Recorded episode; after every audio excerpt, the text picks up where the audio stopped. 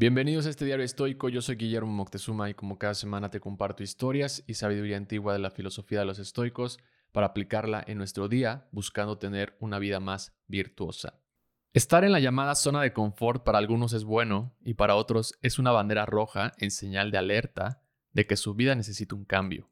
En ambos casos, todo regresa a la premisa de analizar si donde estamos es el camino correcto en el que se alinean nuestros valores. Los estoicos se cuestionarían si es el camino correcto hacia la virtud, el camino en donde crecemos en busca de la excelencia. Para los estoicos no existía el término zona de confort, obviamente, pero podríamos deducir que su perspectiva hoy en día sería un periodo en nuestra vida en donde estamos cómodos, pero sin crecimiento. Pues al no tener desafíos y dificultades, nuestro carácter carece de aprendizaje. Es decir, los estoicos reconocían que buscar comodidad y evitar situaciones difíciles podía llevar a la complacencia y la falta de progreso. Pero por otro lado, estar en una zona de confort en donde repetidamente se hace el trabajo con el objetivo de mejorar y en algún punto dejarlo expandirse, es también una buena forma de poner a prueba las virtudes que la naturaleza nos ha dado. Durante varios años, el escalador estadounidense Alex Honnold pensó en escalar sin cuerda el Capitán,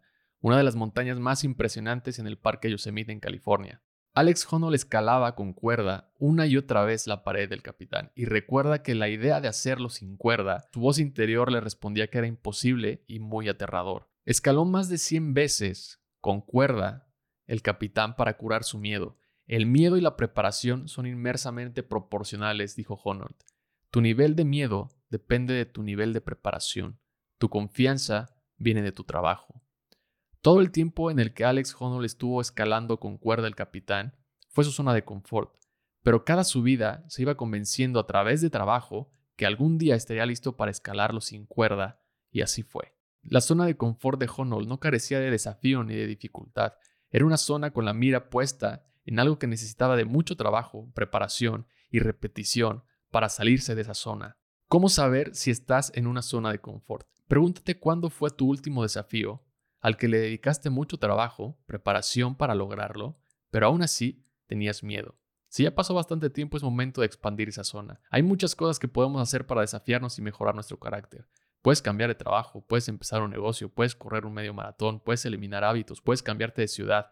Algo que ponga a prueba tu nivel de autodisciplina, sabiduría y satisfacción en la vida. Los estoicos creían que solo a través de una vida con desafíos y dificultades podríamos llegar a una vida significativa y satisfactoria tal y como lo hizo Hércules cuando se le apareció la virtud después de haber escuchado la primera propuesta de Caquía de un camino lleno de placeres y comodidades. La virtud le dijo que su camino no era nada fácil, al contrario, era un camino por el que iba a sufrir, pero sin duda forjaría su carácter. Muchos sueños mueren mientras se sufre, dice David Goggins. Todos quieren e imaginan el camino de la virtud, pero pocos son los que lo siguen, y por eso existe la zona de confort.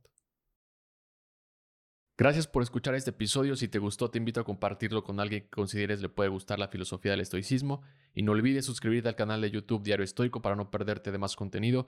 Si te gusta este podcast, me ayudarías mucho compartiéndolo en tus redes sociales, calificándolo o dejando un comentario en Spotify, Amazon o Apple Podcast.